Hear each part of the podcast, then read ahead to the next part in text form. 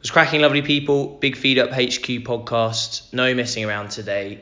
All things female health. I've got a really, really good nutritionist here, nutritional therapist, Phoebe. So we met oh through one of our mutual friends, Joe, who I've had on the show as well. We've done a couple of episodes Joe Emotion Nutrition, so you, sh- you can listen back. But today I've managed to get uh, Phoebe to skip her gym session and talk to me, which is really really nice. So yeah, we're gonna we're gonna basically just explore things. She's absolutely food first. I love her handle in her website, making every mouthful matter.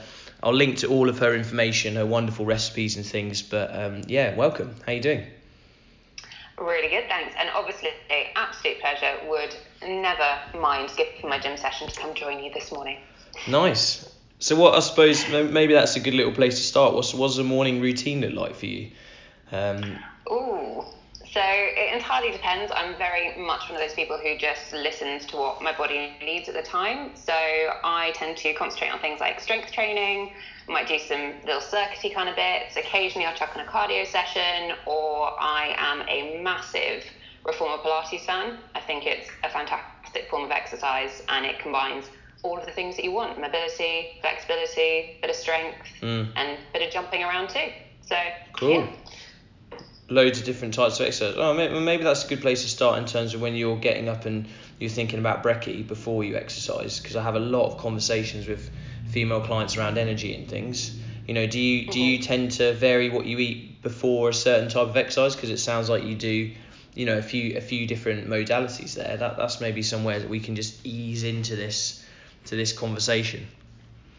Absolutely. So, when I talk to women generally, my overwhelming thing is that we tend to be a little bit more highly strung, and that's not anything bad. We are just more emotional, we're more hormonally driven, and so I tend to advise fasted exercise is not the ideal, especially if you are already a little bit on the edgy side. Because what we tend to do is then go and push that adrenal stress response and you feel great for a couple of hours afterwards. But actually, in terms of the gains that you get from your exercise and the way your body then works and how you feel later in the day, you tend to crash down. So you don't have to eat something massive. And for example, if I'm heading out the door at like seven o'clock in the morning, I'm not going to sit down and have a full breakfast before I go to the gym. Mm. Um, but I would make myself a really simple kind of quite light smoothie um, I put lots of nice bitter greens in there because, again, that's really important for us women. We get those bitters, they'll help with our liver, which helps with our hormone balancing.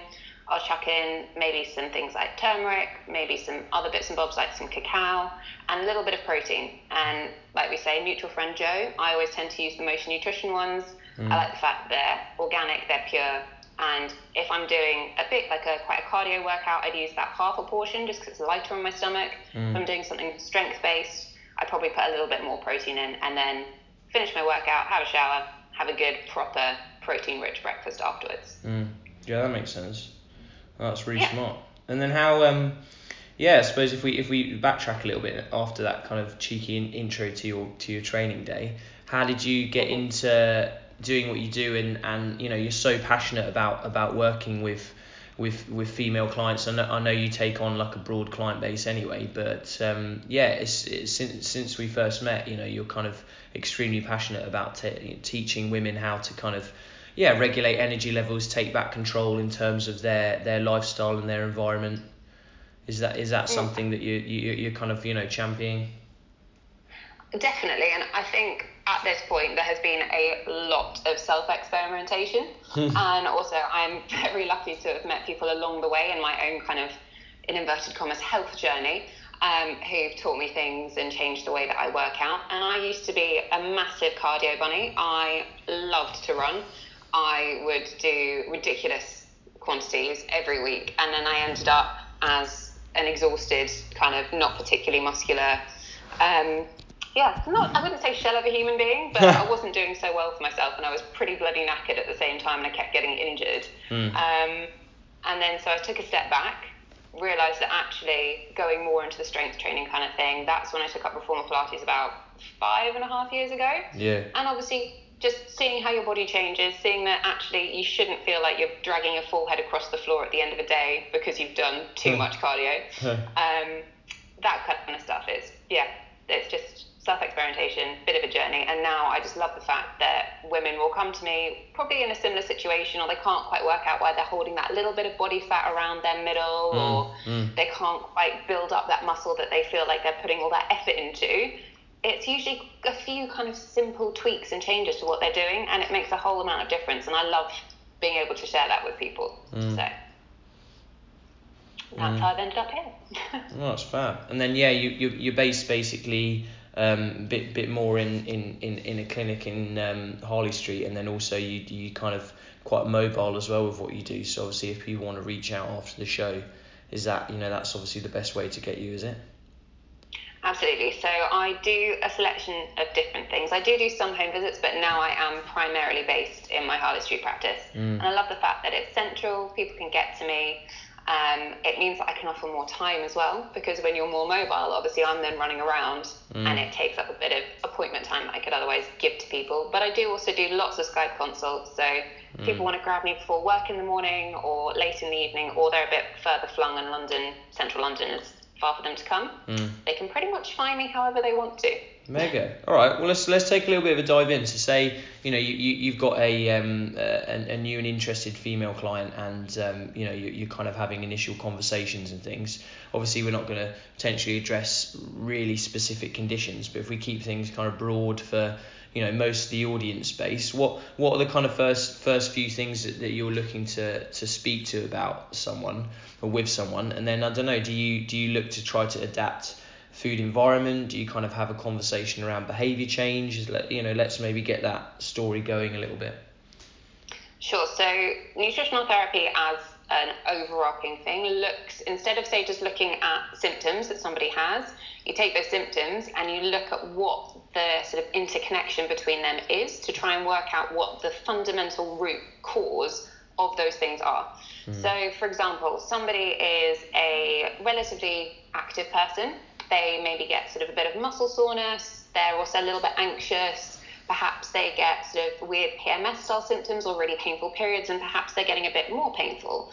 One of the crucial things that links all of those things together would be their magnesium status. So mm-hmm. that's kind of one thing you put in one box. Mm-hmm. So when I talk to people, we don't just talk about how they're feeling. I'll be asking them really specific questions, maybe about their sleep cycle, the way their mm-hmm. digestion works, mm. all of that kind of stuff. And it gives me this picture that then means that I can give them something really personal that will target all of the underlying bits and then get rid of the stuff that they're seeing on the surface. Mm. Um, as a broad spectrum for women overall, I know that we talk about things like greens and that kind of stuff, and everyone can do with some more veg. Hmm. but the best thing that serves serves us girls is to have things like the cruciferous veg. So they're your broccoli, your cabbages, your cauliflower, because all those sort of vegetables have these liver supporting compounds. And for us, like I said, we are more hormonally mediated, and supporting the liver as best we can is always going to stand us in good stead for generally feeling and being better. Mm. Um, similarly, magnesium. Pretty much everybody needs more magnesium. We live in a sort of a state where we are quite, quite highly stressed Mm. Our environment means that we need more magnesium to de- detoxify things. Again, it's supportive of the liver, it's supportive of muscle regeneration if you are nice and active like mm. me. Um, so, yeah, lots of things. Again, like your leafy greens, nuts and seeds, all those kind of bits. These natural whole foods, as a general point, the more that you can get food into your diet that resembles food, mm. as opposed to something that you need to use a dictionary to decipher the ingredients, hmm. it's always going to be of benefit. And um, the other top thing that everybody needs more of is omega 3, mm. which is your oil fish. But actually, for girls, we do really well with some extra plant based omega 3 as well. So, looking at your flaxseed oil, mm. your ground flaxseed, um, and things like hemp and that kind of stuff. It's nice and nourishing. It gives you beautiful, supple skin and mm. all of that kind of stuff. But it also supports on a deeper level things like your cell membrane, so they can talk more sort of easily to each other. You get your energy working better, your insulin works better, your inflammation goes down, and it's all of those things on top of each other that if they get a bit out of whack, that's when we start to see symptoms in people. Mm. So head them off at the pass before they start to become an issue by getting all your goods in. That's cool. my uh, my core. yeah, decent. All right. So say you know it, the, the the oils. Let's just pick those for example, the flaxseed and stuff, because that might be quite new to people. Or you know they're now you can get these things are readily available, but then I think it's just that practical approach of you know what what do you do with them? I know people are using um, you know milled ground flaxseed and stuff now. Um, I, I try and teach people a lot that when you when you're using those kind of um, seeds and all that kind of stuff as well, you ha- you do have to because a lot of people buy them whole, and as you know, you, you need to actually grind them down or something, or they're just going to kind of go go straight through the body. So from from the from the oil form, um, yeah, it, like some of your some of your recipes and things, obviously people can look at after this. But when they're listening, what do you how, like how do you integrate that into into into someone's day? So again, it's one of those things that I would completely gauge from somebody's lifestyle. So when we look at something like flaxseed oil, it's fantastic. But the thing about these oils is when they're really fluid and liquid at room temperature, that can be great for the body, but it also means if they're left and they're not kept properly, they mm. can oxidize and then they're not so great. Mm. So if you are a super busy person, but you make a smoothie every morning and you know that you could take your flaxseed oil out of the freezer where you've kept it nice and solid and away from oxygen, mm. then that's absolutely fine. You have your flaxseed oil every morning um, and that's okay. If you aren't that person, we swap up to hemp oil, which is similarly rich in omega 3, but it's less volatile to oxidation. Mm. So that's quite an easy balance. Um, or you could do something really simple like just when you finish your meals, chuck a bit of oil on the top or chuck the seeds on top. Whole hemp seeds, similarly, are nice and soft but again, because they're contained with the fiber of the seed, the oil is protected. Mm. Um, like you say, with the ground and the whole flaxseed, they're two entirely different things. So whole flaxseed is something separate. It's great as a digestive tool if people have issues there. So I would use it in that sense soaked, and they can include it in their diet as almost a therapeutic tool. Um, milled flaxseed bridges the point between that really volatile oil and the whole. It's still got lots of fiber though, so if you are only getting your omega 3 from ground flaxseed, it's not going to be enough. So a lot of people are on plant based diets now. And one of the things they don't realize is that just a small amount of milled flaxseed a day is not going to account for the fact that they don't eat anything like oily fish or mm. perhaps they don't take a supplement. So they would need to be a bit more active about increasing their intake or looking at other elements to make sure they're getting enough of those really essential fats in their diet. Yeah, that makes sense. So if it's so if it's the flaxseed oil is kept in the freezer, and if it's if it's the hemp oil, it's it's like you said, it's less volatile. So in terms of storing it and things, it it doesn't have to be kept in the freezer. So you would say that's that's fridge or, or that can be out in the open.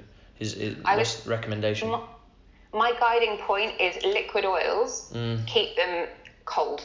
Mm. So they shouldn't ever be heated. And if you can keep them cooler, like at this time of year, if you keep it on the kitchen counter and there isn't sort of sunshine coming in through the window and hitting the bottle, then mm. absolutely fine. But if you get into the habit of keeping these things in the fridge, same with your olive oil, mm. it just means they're going to be preserved for longer, mm. um, and you get more of the benefits when you come to eat them. So that's I always think is a good thing. If you can gain more by doing less, yeah, it's pretty good.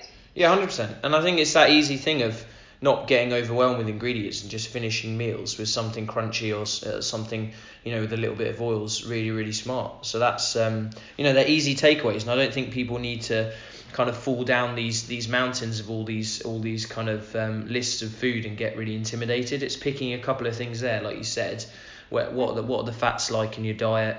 Um, if you're eating you know a lot more vegetables and, and you're not taking in oily fish just just make a bit of a switch up and kind of you know get get a bit more organized. But um, yeah and once it's in I suppose once it's in the routine it's just a little bit easier. Like I put um, my fish oil for example in, in in the fridge and then also even though I might not need to keep it there I keep my, my vitamin D and and and, and a simple kind of probiotic right next to it. And it's just because it triggers me to then take them all together. Whereas you know if I didn't if I had them in different places in the house you'd probably forget um, and then also you're opening the fridge in the morning every day anyway to whatever you're doing, and it, and it and it just allows you to kind of create a bit of a routine and a bit of a schedule. So um, yeah, but the overarching kind of thing that that, that you were saying there for the listeners is that um, sometimes you use things as a therapeutic tool, and other times, like you said, you're using things for flavor, texture, um, and then also just you know over, overall kind of nourishment of the body, isn't it? So that's the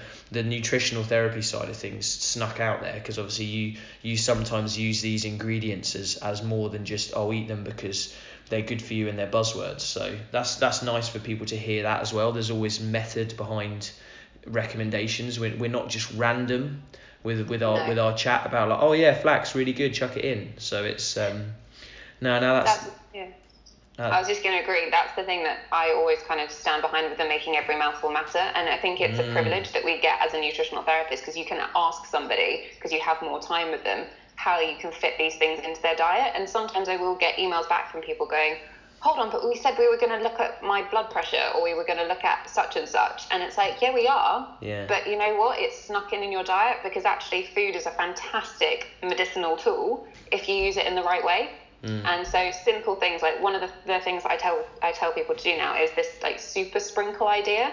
So you mm. get a jar and you don't ha- need to have every nut and seed in the world in your house at any one time, but you pick a couple, you make up a little jar, and that is your topping of all your meals for that week. And then the mm. next week you just vary it. And so it would include things like the hemp and chia seeds and maybe some walnuts and that kind of stuff. But it's simple. It provides flavour. It provides that texture. But like you say, it's also got that sneaky bit underneath, which is that it's bringing the nutritious nuggets that we actually want to address in people. So Yeah, definitely, definitely. And then from a magnesium point of view, um, that you know the practical sides of foods. Obviously, you mentioned some of the leafy greens, but you've got, uh, in my mind, there's there's obviously cashew nuts in there. There's brown rice in there. Uh, avocados are quite magnesium rich. Is there, is there anything else that people can kind of mo- move into, you know, to, to start to pick up more of that mineral? Have, I- have I missed any off? No, it's, it's pretty much you're going to find a bit in all of your veg. So as long as you're getting a good variety, it's always going to be the dark green leafies that are your real mineral powerhouses. Um, And then varying things like your nuts and seeds, always going to be a fantastic thing. Um, I would say that in terms of people's requirements, a lot of the time people will come in and they are eating these things, but they're still getting symptoms of low magnesium. And that is, like we say, because the pressures of the world that we live in and the pace at which we live mm. means that we're actually using more than we can physically take in. So mm. if somebody is getting things like muscle cramps or occasionally get an eye twitch or they are getting these symptoms of a bit of a, a hormonal imbalance, mm. they might want to look at either a short term, like loading dose therapeutic supplement, so quite a high dose um, or they want to just look at having a continuous steady influx. It doesn't need to be a huge amount, but they might just find that all of a sudden, once they've done a couple of weeks on something like a, a sort of 200 to 400 milligram dose a day, that actually those things start to fade away. And it was just because they are literally using so much in so many different places that they aren't quite able just to get that level that they need from their food. And I personally take a magnesium supplement supplement every day, and I must have more greens than most people will have in a week in one morning. So it's just it's working out what your body is using mm. and just tailoring accordingly. What would you do for, for your kind of short term high dose if you're cracking a, you know, between two and four hundred milligrams for a bit of a kind of steady influx? I like that term. What what would you? Obviously, that's it's person dependent. We don't want people to go away and start popping in pills and things. But I think it's interesting to have these open conversations. And the good thing about what we do is that you know it's not a we're behind a desk like a like a doctor and telling someone to take something and there's no way of deviating or understanding what it is. So um, yeah, like what what in your experience have you have you gone higher than you know 400 milligrams and, and how how kind of long do you do that for in in general if you know if you can answer that. So it would depend on the person, and what we need to just be careful about is magnesium comes in lots of different forms. Yeah. So if somebody comes in and they are maybe having slightly sluggish digestion, and you can see that their magnesium status is a bit low, we might go for something like magnesium citrate, which has the effect of actually speeding up your transit time. So it will encourage things like bowel movement. So that can be a big, a good one there. But on the other hand, if somebody's got low magnesium status but their digestion is fine, you don't want to touch a citrate because they'll end up going the other way and be running to the bathroom too often. Um, gold standard now is actually something called nanomagnesium, which is tiny, tiny atom sized particles and it goes straight into the bloodstream via the capillaries in the cheeks. So for a lot of my super stressed clients, they actually want their magnesium to go straight to places like the brain or go around the, the blood system really quickly. So we would do something like a nano. Um, or you can do a combination. We get things like if it's somebody's a bit more anxious and they don't sleep so well, magnesium in combination with vitamin B6 support your serotonin and melatonin metabolism. Mm. And then you can add in something like saffron. There are products by, by Viridian which are really nice. They're capsule forms. It's a mix of different types of magnesium, and you've got those extra little cofactors. So you're going to be hitting antioxidant, anti-inflammatory sort of bits as well, and you're going to support that sleep cycle. Mm. So again tailoring to somebody. But if you're going for a nano, you can go up to like 800 milligrams a day. It's not going to affect the digestion. Yeah. If you're sticking to the capsule forms, you need to probably head a little bit lower, but you could divide the dose. Yeah. Do 500 in the morning, do 500 in the evening, Yeah. and just check for you that it doesn't start causing those digestive symptoms. Yeah. So, So the nano, so is that is that like a sublingual? Um, yeah, you're taking something on, under the under the tongue and it's going into the the bloodstream quite quick. Is that maybe something to explain to people if it, you know, because obviously for for some, um, if if we're gonna give supplementation to people and like you said, we take a bit of a detailed case history and we're not that confident that that the you know the digestive system's functioning normally. Let's just say that. Um, that they that, that might not always be the best place to, to, to give people capsules. So Yeah. so that's quite a nice you know it's another way of hopefully navigating around that system and trying to get trying to get this these these minerals to, to where they need to be. Absolutely. So yeah, uh, like the nano forms, liquid forms of vitamins and minerals are Yeah. brilliant. So the nano magnesium, and they do other things like iron as well. You hold it; it's in a deionized water. So you just mm. hold it in your mouth for 30 seconds, and it allows these tiny particles to cross those really fine blood vessels in the cheeks, and mm. then you just swallow the water, and there's no effect on the digestive system. Mm. And again, with the kind of people who come in who are quite highly stressed and highly anxious, one of the downsides of that is because you're in this survival state, your digestion does suffer because your body doesn't naturally think about looking at food or looking at eating because it can't tell that you're not running away from a tiger. And in actual fact, you're just stressed about the fact that you've got loads of stuff going on at work or mm. your kids are screaming in your ear or something like that. Yeah. Um, so liquids are brilliant, and actually for things like fat soluble stuff, so your vitamin D, which we all know we need to take, especially in the winter in Britain, mm. having that in a liquid oil based form, you'll use it much better than if you have to get a capsule through the digestion, break it down, absorb it, mm. take it up. By the time you actually get there, you're probably on to your next dose anyway. So Yeah. I really like liquids. I think they work pretty well. Yeah, no, I think that's a really good tip, and it's interesting to to explore, yeah, the different types of, of forms of supplementation with people. Yeah, especially vitamin D. And this time of year, that's a great conversation. I like I like vitamin D supplements in terms of capsules, especially if I'm working with someone um, around around gut health, because obviously I want it to go in into that system because there's some interesting stuff around how if we're putting in yeah vitamin D in the capsule form, that might be therapeutic to the gut. But again yeah, it's, it's very yeah, it's very very individual dependent. But I think they're the cornerstones, aren't they? Like, think, think squaring away your essential fats. You know, looking at magnesium as a mineral. I think slowly to to the general public, that's going to become the you know the next thing. I think more people are aware of vitamin D now. Not everyone does it. I still see people, at least one you know one person a week or so who's coming in, but you know tired and and and and other kind of other kind of buzzwords around that, and then they've never really thought about vitamin D. But most people are kind of a bit more aware of it.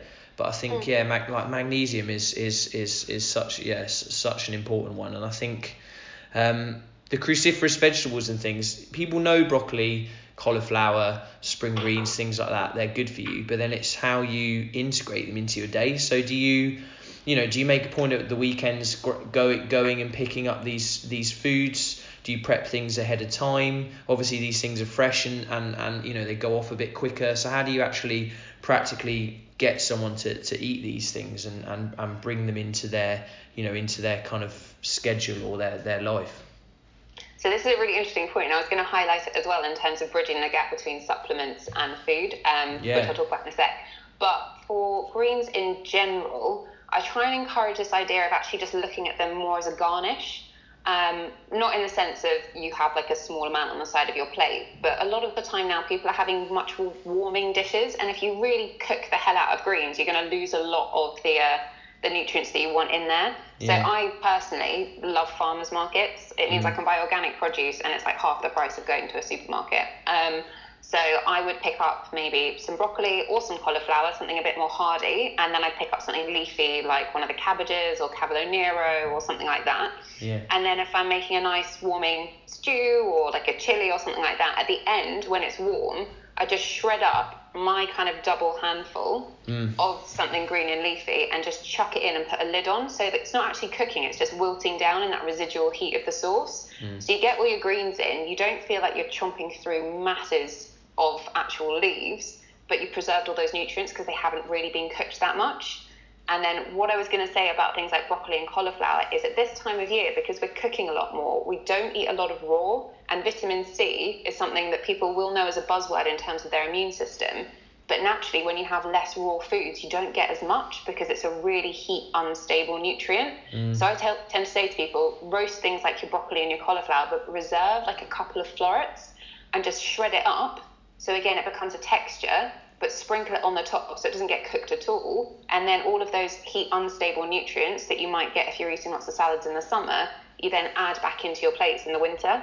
So it's quite a simple tool, mm. but it's a way of just making sure that you're getting a good diversity and you're not missing out on those sort of crucial things that we might not get otherwise. Yeah, yeah, definitely. And you know, it's important to be to, to try to eat seasonally, like you said, and the root vegetables and other things like that come in. But then yeah, we've got you know we've got so much access to, to other forms of foods, and it's just having that ability to to mix up the types of, of, of ways that you're cooking them. Now I'm a big fan of that. I think the topping the toppers have given me a really good idea. I usually try to get in a little bit more of the raw stuff by basically obviously blending on say uh, this Wednesday mornings and Friday mornings I can I can work from home so then I have a bit more kind of flexibility. So that means I might have a bit more of a liquid form breakfast and, and, and create, you know, a, f- a few more smoothies with not cooking veggies or, or, or fruits and things because the other side of the week I'll, you know, I'll either um, overnight oats some kind of some kind of fruit based stuff and I'll do a lot of one pot wonders and, and you know cook and stir fry so I think that that's a that's a really good point to take away, and then it allows you to use everything, doesn't it? Because you can cut off the the roots and the stalks and the hardier, heavier bits, and you can use those in your stews, and then you know you can topper topper everything, and um, yeah, that that just that just kind of takes a bit more of the yeah a bit more of the kind of um, decision fatigue out of how to um, yeah how to cook some of those veg and, and what to do with them because people constantly need you know recommendations on how to do these things as well. And also, you can do stuff really simply. Your blender is going to be your best friend because if you can, because the thing about those those sort of veggies is they are quite fibrous. So in actual fact, to try and eat a lot of them, if you aren't used to a lot of fibre, mm. it's a bit hefty on the digestive system. I know I've trained mine over a period of time to get to where I am now, but beforehand I didn't consume nearly as much of that fibre as I do now. No. But even things like if you make dips or eggs, chuck a big handful of spinach in, blend it all up together, have a really nice vibrantly green omelette with loads of spinach and parsley and stuff in it and you don't even notice that you're having it or put it into like i say make some roast up some of your lovely root veg. Again add some spinach or some of those nice uh, sort of cabbagey things. Mm. blend it all together with a really quick out of the cupboard can of butter beans and some garlic or some tahini. Mm. you've got a gorgeous dip. It's full of delicious flavour but it's packing all of those nutrients as well and you don't even notice you're having it yeah. It's one of the things I do a lot with my kid clients. It's like, yeah, today we're going to have green monster eggs, and they love it. Yeah. And they get to chuck loads of stuff in. It's easy for the parents, but you know what? We're all big kids anyway, so mm. hide it for us, and we'll enjoy it too. Well, hundred percent. Yeah, it's just having different colours, isn't it? And I think dips and things that people can dig into with different textures. It's, it's yeah, it's all interesting, and and, and that's yeah, it's just having that confidence to be like, right, what do I do with beans? It doesn't just have to be heated up in a pot. You know, you can blend them. Um, you know, eggs are a canvas for, for definitely getting the veggies in. I think that's one of the first conversations I have with, with clients and things at the weekends. It's like, I know you've got the morning from home, so if you are going to be having a bit more of a cooked breakfast, you know, why not have it mid morning and start to put in a few more vegetables and things? And that, you know, that's starting to just plug a few more holes. If through the week you've just been absolutely manic and you're buying on the go, gives you two days of being able to really dig into some more vegetables. Uh, but you, men- you mentioned, I suppose, maybe we, we finish this kind of like foodie conversation around some of the herbs because people probably, you know, they, they, they won't maybe integrate that into into their cooking and their lifestyles as much. But I know people will pick up kind of fresh mint tea and other kind of stuff. But what's a what's a kind of broad brushstroke around some of some of the fresh herbs and, and spices and things that, that you cook with or that also you might use therapeutically with, with, with female clients? Okay, so the thing I love about herbs is if you kind of look at a salad leaf and you think, oh, that's pretty good for you, if you then look at a herb, it's basically like a smaller leaf, and all of those nutrients and those powerful properties are just super concentrated. And that's what gives the actual flavor of them as well. So, those volatile oils, the things that you can smell and you can kind of like sense about a herb, they're the things that you want to take in. So for female clients, things like your parsley and your coriander, those sort of flat, soft herbs, they're all amazing. And parsley as well is brilliant. If you have any kind of allergy, it stops you from releasing histamine from the cells. Mm. So I get hay fever So when it comes to like March time, I just start whacking handfuls of parsley into my smoothie every morning. And for the last couple of years, I have had no symptoms whatsoever. So that's a brilliant one. Mm. Um, things like your woodier herbs as well. So this time of year, oregano, rosemary, thyme, all of those things, they are brilliant antimicrobials. So if you can start chucking them into something like your eggs in the morning, putting them into your stocks and your stews, even just doing stuff like pouring warm water over them and making like sort of teas. Mm. Fresh mint tea is fantastic and it's great for things like respiratory infections and balancing your digestion. But the harder, more oily ones are even better. And similarly, so one of the things I do with a lot of people at this time of year, and brilliant for women in general, is like a root ginger and turmeric tea. Mm. It's so easy to do. You take sort of a piece of ginger, maybe the size of your palm, couple of bits of fresh turmeric if you can get it, or you can use dried, and you just whack it up, put it in a pan with about a litre of water and a tightly fitting lid, let it bubble away for about 10 minutes, and then just leave it to go cold. Mm. Strain that, chuck it in the fridge, and every morning start your day with a bit of that concentrated liquid and a bit of warm water straight down the hatch. That stimulates the liver production, balances hormones, is hugely anti inflammatory, great for the immune system. You can add a bit of lemon if you want to. It tastes really good and it's simple, but it is harnessing that real potent, almost like traditional medicine style thing that we get from herbs and spices. Yeah, I'm digging it. So that's how do you say you simmer it? You cook it so it's, it's you actually shred the ginger, or do you just take like a thumb-sized piece, bang it You know, into so a you, pan? you want like a really, you want a good hefty piece. So if Yeah. you're doing about a litre, you're looking for a really concentrated liquid, but that means it'll last you for a good week Yeah. and it'll stay fresh in the fridge for five to six days. Yeah. So like palm-sized piece. Yeah. Chop, sort of give it a bash. It doesn't need to be like finely chopped. Just chop, uh, chop it into chunks. And then it needs to be a tightly fitting lid. If you haven't got one that really stops the steam coming out, then just put a piece of baking parchment between the pan and the lid because it's the volatile oils that you don't want to escape. You want to keep them in there. So yeah, simmer for about 10 minutes, just so it's a low bubble, and then turn it off and leave it just to go cold with the bits of roots still sat in there. That will mean that everything kind of passes out into the water. Yeah. And you can either strain it and put it into a jar, or you can leave the bits of root in the liquid if you want to, but then it means that you can only keep it there for about two or three days it can go a bit funny. Yeah. Uh, Decent. Yeah, so I'd take them out. yeah, cool. And just yeah, put that through like a fine sieve or something, and then that's something you could easily do in the evening, and then let it go cold through through um you know the night in the fridge and stuff, and that you know that's like an absolute winner. Yeah, absolutely. And you can use it, say, if you're making your overnight oats and you Yeah. knew that you were going to be leaving early in the morning the next day Yeah. and you weren't going to have time to have it before you go, chuck a bit of it in there. Yeah. Give it a bit of flavour. It's got a bit of a kick to it. It's really nice. No, or you can hundred put it in a percent. smoothie, whatever you fancy.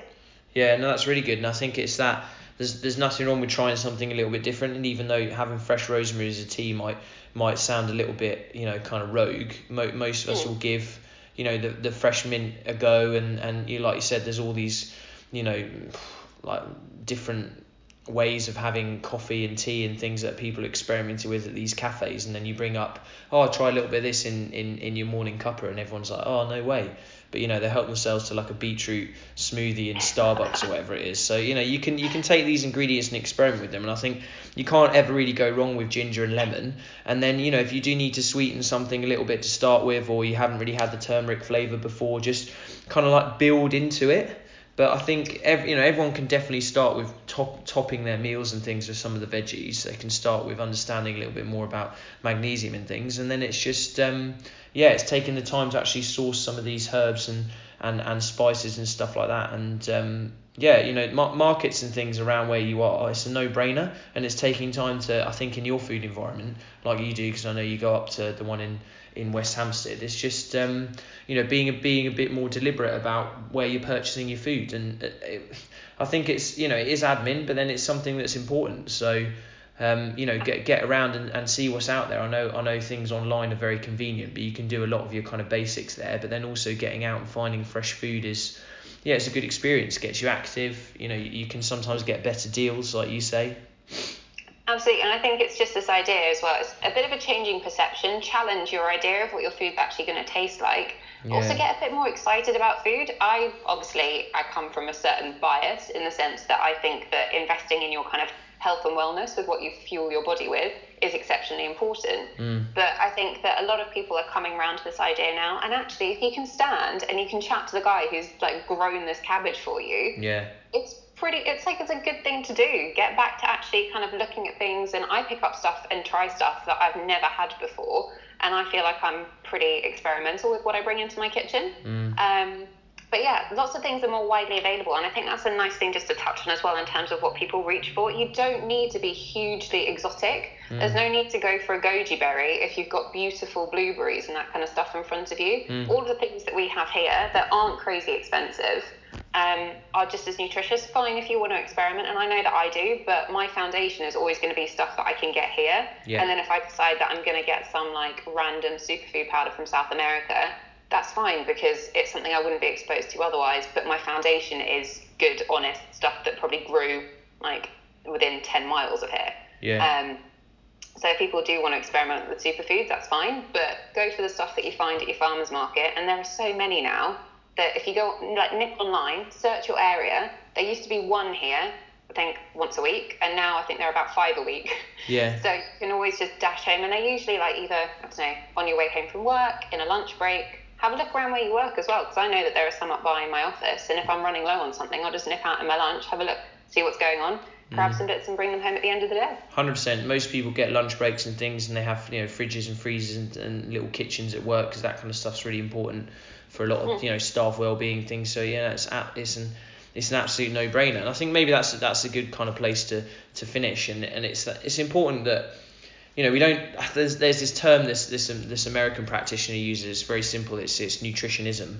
So it's the whole kind of it, it's not always focusing on because I think with weight management and, and, and when you see a nutritionist or something, people are always going to think like right, it's restriction, it's talking about calories, and in some cases that's really important. But then also, you know, a, a chicken breast isn't always just 180 calories and 20 grams of protein like you said it's where's it from? What's it doing to the body? How can i make it delicious? And similar to what you were saying there with with, with the vegetables and with the beans and the and, and, and the nuts and seeds and stuff it's okay it's important to think about what's what's going in but that's why i wanted to get you on the show because it's um yeah just championing tasty food championing kind of um, you know nourishing food and you know we, we, we work with a lot of people who maybe haven't got a, a good a good relationship with food and they're always worried about you know what's what's going in in terms of the the energy value rather than the actual kind of nutritional integrity Absolutely, and I would say, as like a nice little closing point, all calories are not created equal. Mm. But in the same sense that obviously we talked about food being very nutritious and being a therapeutic tool and that kind of stuff,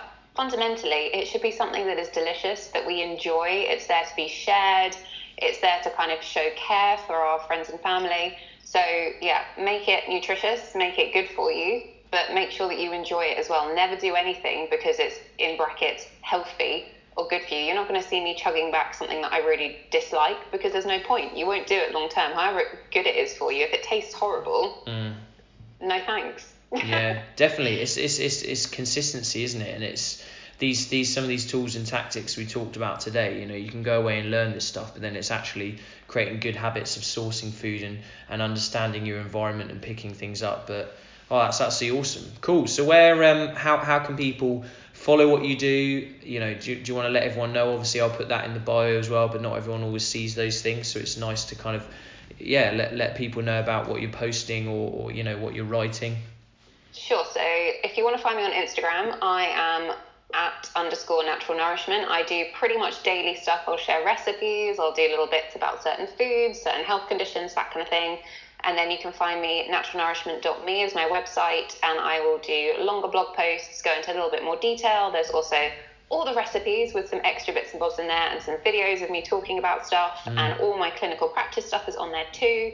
Uh, so yeah, have a look. You can always be in touch, and I'm sure Matt will put my details if you want to chat to me more about clinic or coming to see me as well. So they're all there too.